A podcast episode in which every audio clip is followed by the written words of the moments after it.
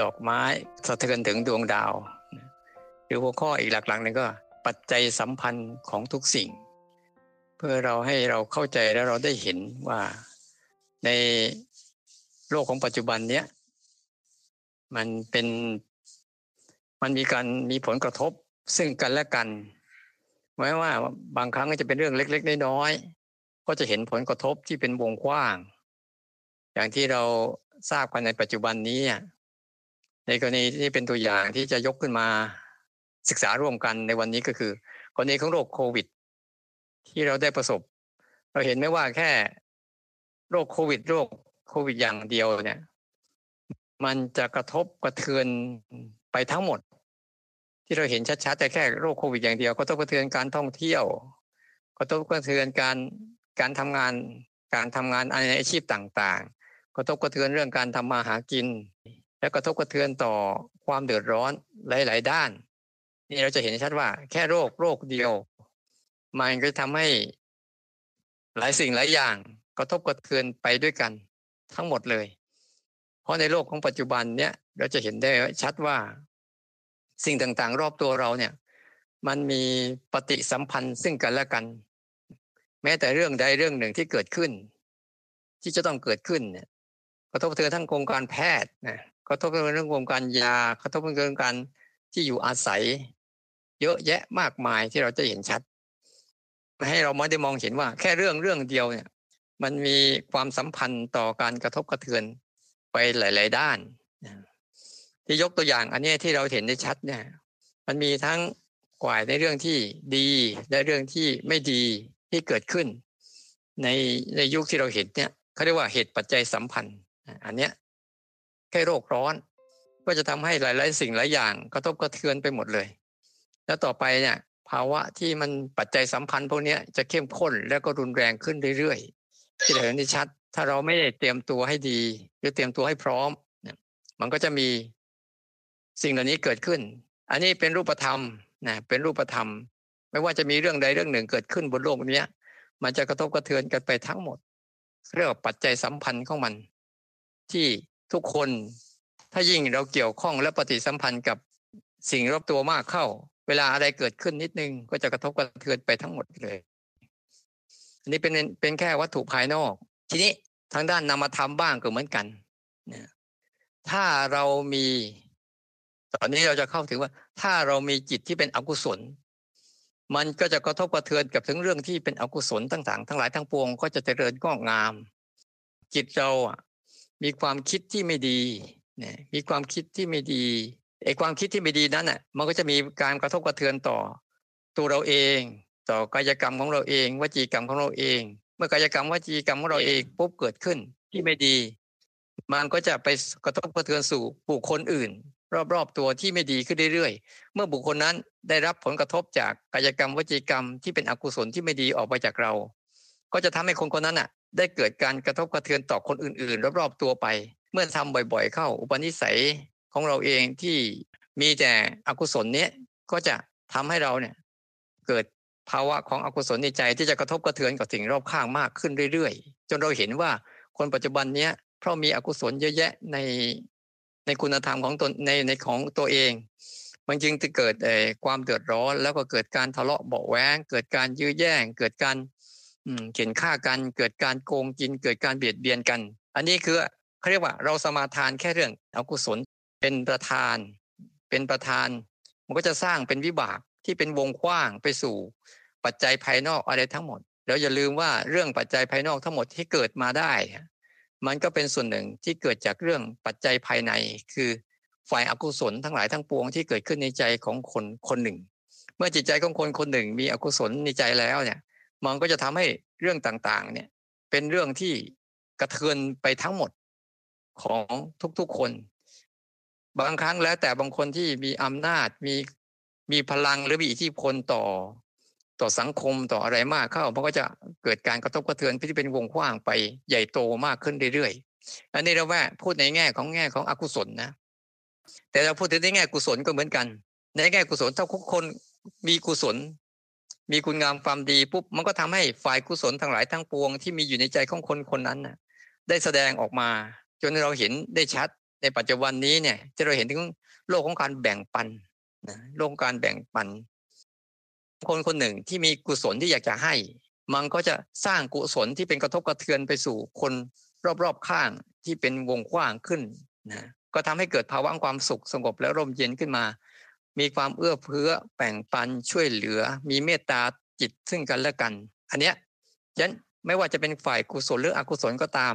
ถ้ามันมีตัวสิ่งใดสิ่งหนึ่งเกิดขึ้นมา ไม่ต่างจากโรคโควิดนะที่เราเป็นกันอยู่ ในใจเราทุกคนอะ เท่าสมาทานกุศล กุศลทั้งหลายทั้งปวง ก็จะเป็นปัจจัยแวดล้อม สร้างสติ สร้างสมาธิสร้างปัญญาขึ้นมา ศีลสติสมาธิปัญญาก็จะเกิดขึ้น ในกรณีแบบเนี้ย หรืออีกนัยยะหนึ่งที่เราจะเห็นได้ว่า ถ้าคนใดก็ตามนะสมาทานตัวหลงสมาทานตัวหลงที่เป็นอกุศลเอ๊ะไอตัวหลงทั้งหลายทั้งปวงก็จะพาเราหลง หลงอาหลงโลภหลงโกรธหลงหลงหลงรักหลงชังหลงยึดหลงถือหลงอยาก แล้วก็ไอความหลงเนี่ยก็จะพาไปสู่กันที่จะไปกระทบกระเทือนกับบุคคลรอบข้าง หรือบุคคลอื่น ๆ อันเนี้ยถ้าเราต้องมองว่า มันคือปัจจัยสัมพันธ์อันหนึ่งแม้ว่าจะเป็นเรื่องเล็ก ๆ แต่ถ้าเรามองไม่เห็นชัดหรือมองไม่กว้างเนี่ย เราจะเห็นว่ามันแค่หลงแค่นิดเดียวทำไมมันมีผลมากมายมหาศาลเหมือนกับโลกที่เป็นอยู่แค่นิดเดียว แต่ทำไมมันมีปัจจัยกระทบกระเทือนอย่างมากมายมหาศาลเป็นวงกว้างชั้นใดก็เหมือนกันเนี่ยที่ทุกคนพยายามสมาทานอากุศลคือความหลงไว้ในใจอะทุกคนก็จะหลง หลงไปการยึดติด หลงมีตัวตน หลงมีครอบครอง หลงการยึดถือ หลงความอยากสารพัดหลงอารมณ์ตัวเอง หลงความคิดของตนเอง หลงความอยากของตนเองนานๆที่ที่คอยดักบงการที่คอยดักสั่งการให้จิตวิญญาณของเราเนี่ยคอยดักใช้การล่วงละเมิด ต่อกายกรรมวจีกรรมมโนกรรม ที่จะต้องเบียดเบียนตัวเอง แล้วก็เบียดเบียนคนอื่นจนกระทั่งไปส่งผลต่อคนอื่น แล้วคนอื่นก็ส่งผลต่อคนอื่นต่อไปเรื่อยๆเป็นวงกว้าง ก็เรียก เขาเรียกว่าปัจจัยสัมพันธ์ที่มันจะทำกัน หรืออีกบุคคลหนึ่งสมาทานกุศลคือตัวรู้นะตัวรู้ที่เราจะส่งเสริมในเรื่องการถ้าทุกคนมีตัวรู้นะไม่หลงมันก็จะเป็นฝักฝ่ายของตัวสติตัวสมาธิตัวปัญญา ที่จะสมาทานตัวรู้ที่สมาทานตัวศึกษา ได้เรียนรู้ได้เรียนก็เข้าใจว่า เห็นโทษ เห็นภัย เห็นพยันอันตรายทั้งหลายทั้งปวง แล้วก็พยายามจะเสาะแสวงหาวิธีการออกจากมัน เป็นอิสระจากมันให้ได้ ถ้าเราสมาทานตัวรู้ปุ๊บกุศลทั้งหลายทั้งปวงที่จะเกิดขึ้นจากตัวรู้ จะเป็นสติจะเป็นศีลจะเป็นสมาธิจะเป็นปัญญา จะเป็นขันติจะเป็นทิริ จะเป็นโอตปะ ที่เป็นฝ่ายกุศลต่างๆ ก็จะหล่อหลอมขึ้นมา หล่อหลอมขึ้นมา แล้วก็หล่อเลี้ยง หล่อเลี้ยงให้จิตใจเราอะ มีกำลังในการที่จะไม่ต้องตกเป็นทาสของอารมณ์ แล้วต้องหาทางในการศึกษาและเรียนรู้และหาทางออกจากอารมณ์ทั้งหลายทั้งปวงที่คอยดักชักจูงคอยดักครอบงำคอยดักเสี่ยมสอนคอยดักจัดการคอยดักบงการชีวิตเรา ทั้งที่ชีวิตเราก็อยากมีความสุขกันทุก ๆ คนนั่นแหละ แต่ความสุขของเราทำไมมันช่างหายากการรู้หรือสมาทานหลง เหมือนบางคนสมาทานอยู่กับความคิด เชื่อความคิด หลงไปกับความคิดนะติดตามความคิด สมยอมไปกับความคิดจิตใจเขาก็จะรุ่มหลงไปกับความคิดความคิดก็จะคอยดักเสี่ยม ดักสอนดักบอกดักชี้แนะดักแนะนำแล้วก็จะทำให้ลุ่มหลงไปในเรื่องราวต่างๆ ตกเป็นท่าของอารมณ์ในแง่มุมต่างๆ แล้วก็ต้องหลงไปสู่การพฤติกรรมที่เกิดการกระทำที่ผิดศีลผิดธรรมไปในเรื่องต่างๆ แล้วพฤติกรรมเหล่านั้นก็จะย้อนกลับมาทำให้ตัวเองเดือดร้อนทั้งที่ไม่อยากเดือดร้อน บางครั้งเราทำไปทำมาเราก็ไม่รู้สาเหตุว่าเรื่องเรื่องที่เกิดขึ้นกับเรา มันเกิดขึ้นได้ยังไงทำไมถึงเป็นอย่างนี้ แต่อีกบุคคลหนึ่ง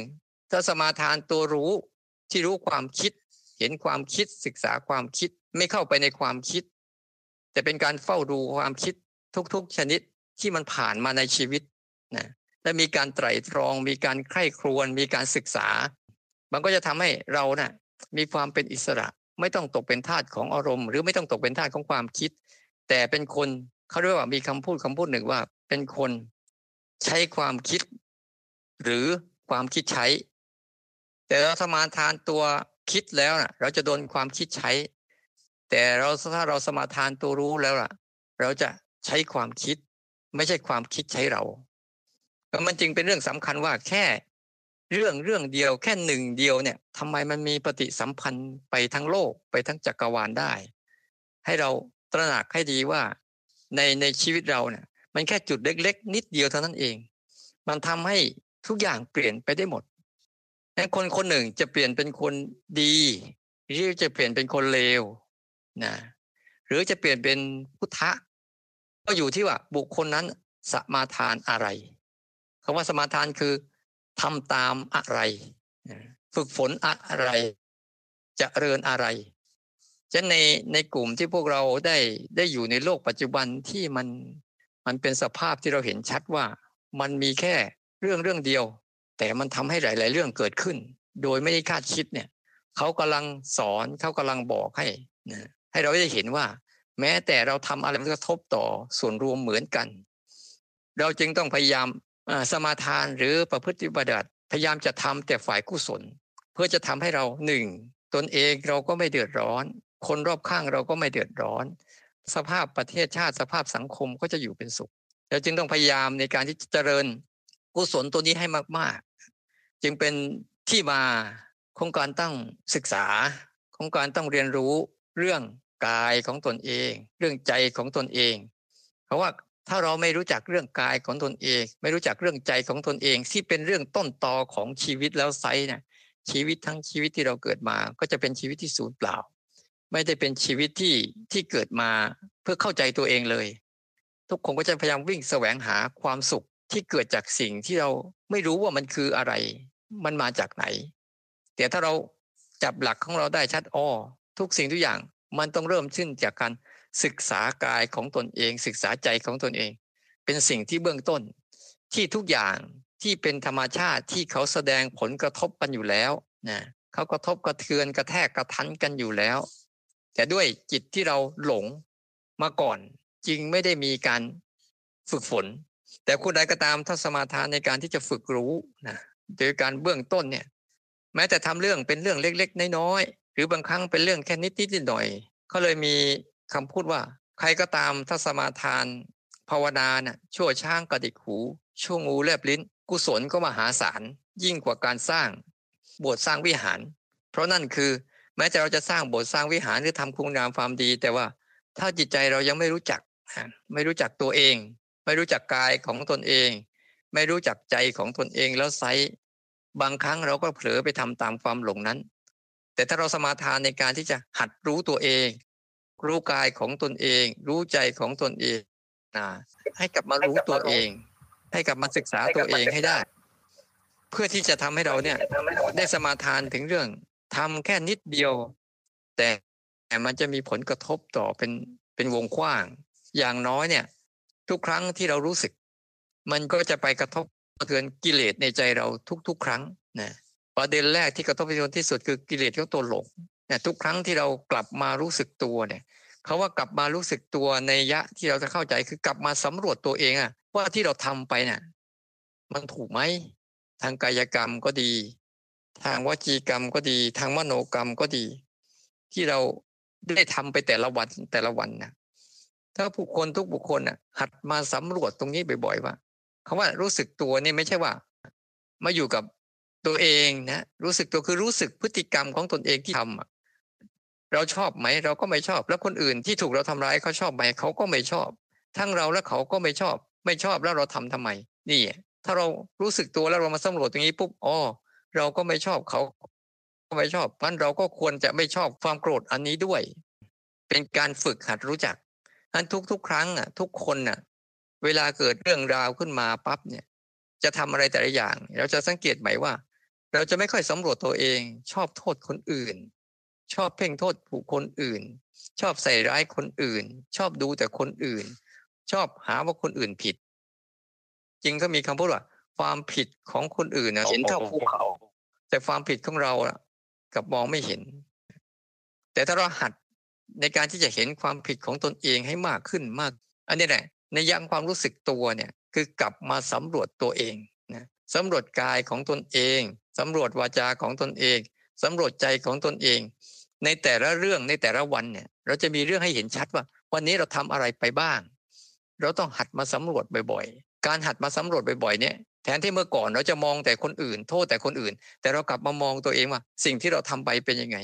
พอกลับมามองตัวเองบ่อยเข้า บ่อยเข้า บ่อยเข้าเนี่ย จิตเราอะจะเริ่มมีอุปนิสัยในการฝึกรู้สึกตัวเองในยะอันเนี้ยที่เกิดจากการก็รู้สึกตัวเองอีกอันหนึ่ง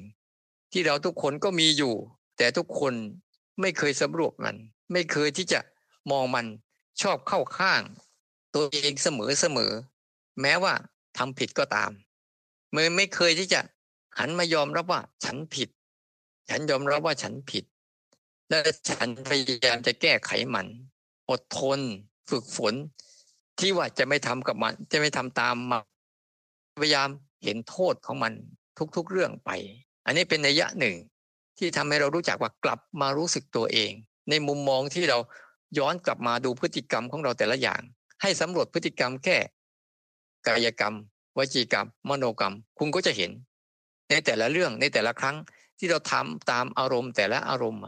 มันทำให้เรามีผลยังไงต่อตัวเราเอง มีผลยังไงต่อผู้อื่น เพราะทุกเรื่องที่จะเกิดขึ้นไปสู่เรื่องคนอื่นได้เนี่ย มันจะส่งผลให้ตัวเองก่อน ก่อนที่จะไปส่งผลตัวคนอื่นนะ แล้วเราก็ค่อยๆเสริมจากการความรู้สึก จากการภาวนาที่เราจะมีอยู่ เช่นการสำรวจการยืน การเดิน การนั่ง การนอนสำรวจกับสิ่งที่มากระทบกับร่างกาย เย็นร้อนอ่อนแข็งเข่งตึงเจ็บปวดเมื่อยเพลีย อันเนี้ยก็เป็นการสำรวจที่จะกระตุ้นให้จิตเนี่ยคอยดักรู้สึกตัวนะรู้สึกตัวตื่นตัว รู้อยู่กับสิ่งที่เกิดขึ้นกับกาย อะไรต่างๆ ที่มันเป็นอารมณ์ที่มากระทบกับใจแล้วก็ผ่านมา มันผ่านมาแล้วก็ผ่านไป มันผ่านมาแล้วก็ผ่านไป แต่ทำไมใจเราอะ ไม่ให้มันผ่านมาแล้วผ่านไปแบบธรรมดาธรรมดาทำไมมันมาแต่ละครั้ง จิตใจเราจะต้องหลงไปกับมันด้วย สมยอมไปกับมันด้วย ทั้งทั้งที่ว่า อารมณ์ต่างๆ เขาก็จะมีลักษณะของเขาเป็นอย่างนั้นแหละโกรธมาแต่ละทีเขาก็จะมีลักษณะของเขาแบบนั้นแหละ เราจะทำตามเขาหรือไม่ทำตามเขาเขาก็จะเป็นเขาอย่างนั้น แต่พอเราทำตามเขาปุ๊บแต่ละครั้งปุ๊บเขาก็จะมาหาเราบ่อยๆ บ่อยๆ แต่พอเรารู้สึกเห็นถึงโทษของมันปั๊บเราก็จะหยุดพฤติกรรม ยิ่งเรามีปฏิกิริยาตอบโต้หรือต่อต้านมันมากเท่าไหร่มันยิ่งส่งเสริมกำลังของอารมณ์ที่เกิดขึ้นกับใจมากเท่านั้น แต่ถ้าเราไม่มีปฏิกิริยาตอบโต้และต่อต้านนะแค่รู้มันเฉยๆแล้วก็เรียนรู้มันตามที่มันเป็น มันจะยิ่งละอายต่อเรา แล้ววันหลังมันจะไม่ค่อยเข้ามาหาเราการภาวนาเนี่ยเป็นการ ทำแค่ตัวกำลังพูดถึงว่า แค่ทำแค่ตัวรู้สึกตัวอย่างเดียวเนี่ย มันจะค่อยๆพัฒนาตัวไปสู่การหลุดพ้นไปสู่การพัฒนาจิตวิญญาณของเราเนี่ย ให้ก้าวข้าม ก้าวข้ามอารมณ์ที่เราเคยตกหล่มตกหลุม เคยตกเป็นทาสให้มันมีกำลังเกิดขึ้นมาได้เพราะเราอย่าไปคิดว่า แค่หลงอย่างเดียวกับรู้อย่างเดียวเนี่ยทำทำไมมันถึงมีพละกำลังมหาศาล ในการที่จะพัฒนาจิตวิญญาณของเราให้ก้าวถึงและหลุดพ้นจากอารมณ์ทั้งหลายทั้งปวงได้เนี่ยมันเป็นอย่างนี้แหละ ถ้าเราไม่เข้าใจหลักการนี้แล้วเนี่ย เราจะโมแต่ว่าไปจับตรงโน้นจับตรงนี้จับตรงนั้น อย่าให้ลืมนะเรื่องใดเรื่องหนึ่งก็ตาม ถ้าเราตั้งใจฝึกฝนแล้ว แม้เรื่องเล็กๆน้อยๆเนี่ยที่เราตั้งใจทำเนี่ย มันจะค่อยๆสะสม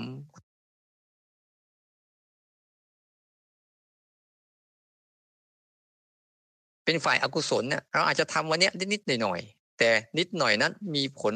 ที่ทำให้จิตเนี่ยรู้คอยดักเสพคอยดักคบหาคอยดักสมาทานคอยดักสมาคมกับมันเรื่อยๆ เมื่อสมาคมกับมันเรื่อยก็จะซึมซับนิสัยมัน แต่ถ้าเรา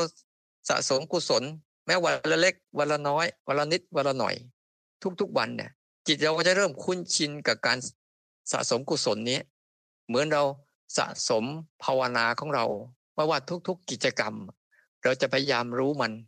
ได้บ้างน้อยบ้าง แต่เราจะตั้งจิตพยายามที่จะรู้มัน ศึกษามัน ที่จะสมาทานมันให้บ่อยๆ ถ้าเราทำอย่างนี้ได้บ่อยๆเนี่ยการภาวนาของเราเนี่ย มันจะค่อยๆ เติบโตขึ้นเรื่อยๆเรื่อยๆ ค่อยๆ มีกำลังขึ้น ค่อยๆกว้างขวางขึ้น ก็เลยบอกว่า แค่เรื่องเล็กน้อยเนี่ยมันสะเทือนไปทั้งหมด เราต้องเข้าใจ เพราะโลกนี้มันมีปฏิสัมพันธ์ ซึ่งกันและกัน เราจะเห็นเนี่ยแค่หินเม็ดเดียว แต่ทำไมมันทำให้น้ำเนี่ยกระจายเป็นวงกว้างกว้างใหญ่ไพศาลได้ ชั้นใดก็เหมือนกัน ให้เราสมาทานรู้กับหลงเป็นหลัก อันเนี้ยมันก็จะทำให้จิตเราพลิกตัวเองได้ยังอยากชักชวนให้พวกเราเนะในช่วงของวิกฤตของโลกใบนี้ที่มันจะเกิดขึ้นอีกมากมาย ที่เราจะต้องพบเจอเนี่ยถ้าเราไม่เตรียมตัว เตรียมจิตใจให้พร้อม ที่จะรับรู้มันและศึกษามันให้ดีทำความเข้าใจกับมันให้ดีเนี่ยเมื่อเวลาสิ่งนั้นเกิดขึ้นปุ๊บเราอาจจะไม่ทันก็ได้นั้นอยากให้พวกเราทุกคนเนี่ยพยายามนะตั้งใจแล้วก็สมาทาน ในการศึกษาที่จะพัฒนาตัวภาวนาของของตนเอง ในมุมของตนเอง ที่การใช้ชีวิตอยู่นั่นแหละ เอาชีวิตที่กำลังใช้อยู่นั่นแหละ เป็นชีวิตภาวนา แค่ประคับประคองชีวิตรอวันตาย แต่วาระของการที่จะภาวนาของเราเองเนี่ย มันจะทำให้ภาวะของการที่จะทำให้จิตวิญญาณของเราเนี่ย เริ่มมีแนวทาง เราจะมีทางเลือกให้ตัวเราเอง ไม่ให้อารมณ์เป็นตัวเลือก ไม่ให้ความโลภความโกรธความหลงเป็นตัวเลือก ไม่ให้ความคิดเป็นตัวเลือกให้เรา แต่เราจะมีจิตใจที่ สามารถเลือกเส้นทางของตัวเองได้ว่า จะไปทางไหน ระหว่างทางเจริญ ระหว่างทางเสื่อม และระหว่างทางที่จะหลุดพ้นจากความเจริญและความเสื่อม ถ้าเราฝึกฝนจากนี้ไปฉันแค่เรื่องเล็กๆน้อยๆที่ยกเรื่องราวทั้งหมดมาเนี้ยแค่เรื่องเล็กๆน้อยๆเนี่ย มันมีผลต่อจิตวิญญาณ มันมีผลต่อการพัฒนาชีวิตอย่างมากมาย โดยเฉพาะอย่างยิ่งชีวิตด้านใน ที่เราทุกๆคนมักหลงลืมพวกเราเนี่ยหันมาเตรียมตัวให้พร้อม เตรียมกาย เตรียมใจให้พร้อมเพื่อจะรองรับเหตุการณ์ในวันข้างหน้า ที่เราไม่รู้ว่ามันจะมีอะไรมาอีก แล้วเกิดอะไรอีกมากมายหลายอย่าง ที่เราจะต้องพบเจอนะเพราะว่าชีวิตเราเมื่อเกิดมาแล้วอะสิ่งที่เราต้องพบเจอ ที่เราหลีกเลี่ยงไม่ได้หนึ่ง คือการเจ็บป่วยสองคือการพัดพลากสามคือการแก่สี่คือการตาย ทุกทุกชีวิตต้องเจอนะไม่วันนี้ก็วันหน้า แต่ถามว่าเราเตรียมจิตวิญญาณของเราพร้อมหรือยัง ที่จะะเผชิญเรื่องราวเหล่านี้ ถ้ามันเกิดขึ้นมาแล้ว ถ้าเราไม่หัด ที่จะฝึกฝนเราก่อนโดยการกลับมาดูชีวิตของตนเองว่าสำรวจแล้วก็ถามตัวว่า เกิดมาเพื่ออะไร อยู่เพื่ออะไร ใช้ชีวิตไปแล้วเป้าหมายของมันอยู่ที่ไหน ไม่ใช่ว่า แค่มีอาหารการกินมีเงินที่ใช่แล้วหรือมันตอบว่ามันนั่นคือมันเป็นสิ่งที่ให้ความสุขกับชีวิตจริงหรือ หรือมันเป็นแค่เครื่องอำนวยความสะดวกให้ชีวิตอยู่ไปวันวันหนึ่ง เพื่อรอการเกิด เพื่อรอการเพื่อรอแก่ รอเจ็บ รอตาย รอพัดภาค รอสูญเสียรอจาก ถ้าเราใช้ชีวิตทั้งชีวิตเนี่ย แค่เรื่องแค่นี้เองเนี่ยมันก็ไม่คุ้มค่ากับการเกิดมาบนกองทุกบนกองของการบริหารละความทุกข์ของชีวิตที่จะต้องแบกไปจนวันตาย แต่แทนที่เราจะเอาความทุกข์เหล่านั้นนะพลิกมันขึ้นมา เพื่อศึกษาหาทางออกจากมันให้ได้เราอาจจะทำได้เล็กทำได้น้อยทำได้นิดทำได้หน่อย แต่ไอการทำบ่อย แล้วพยายามทำทุก ๆ ครั้ง แล้วพยายามทำทุก ๆ ขณะ มันจะเกิดทักษะ มันจะเกิดวิธี มันจะเกิดอุบาย มันจะเกิดหนทาง มันจะเกิดมุมมอง มันจะเกิดการศึกษา มันจะเกิดการหาวิธีทางออก มันอยากให้พวกเราเนี่ยเพราะตั้งแต่นี้ต่อไปเนี่ย จะทำอะไรก็ตาม ลองฉันลองสำรวจความรู้สึกตัวให้ดีว่า ทุกครั้งที่ฉันทำอะ ลองสำรวจดูซิ ว่ามันมีผลเป็นอย่างไร โดยใช้ใจที่ซื่อๆอย่าพยายามใช้ใจที่ลำเอียง เพราะมันจะลำเอียงแล้วมันจะมองไม่เห็น ใจใจที่ซื่อๆตรงๆว่าผิดคือผิด ถูกคือถูกอ่าให้ใช้ตามนี้ไปก่อน มันจะบอกอยู่ เดือดร้อนเป็นเดือดร้อน เพื่อยอมรับมัน แล้วก็ค่อย ๆที่จะบ่มเพาะอุปนิสัยของตนเองให้ดีขึ้น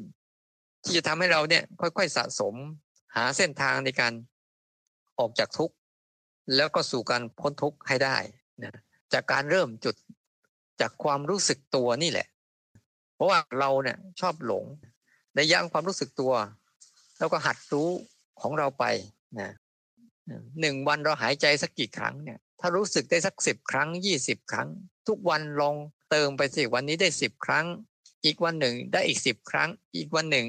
ได้อีกสิบครั้งค่อยๆเติมไปเติมไปเติมไป หรือแม้แต่การยืนของเราการเดินของเราแต่ละครั้งเนี่ยวันหนึ่งเราอาจจะเดินหลายครั้ง แต่วันเนี้ย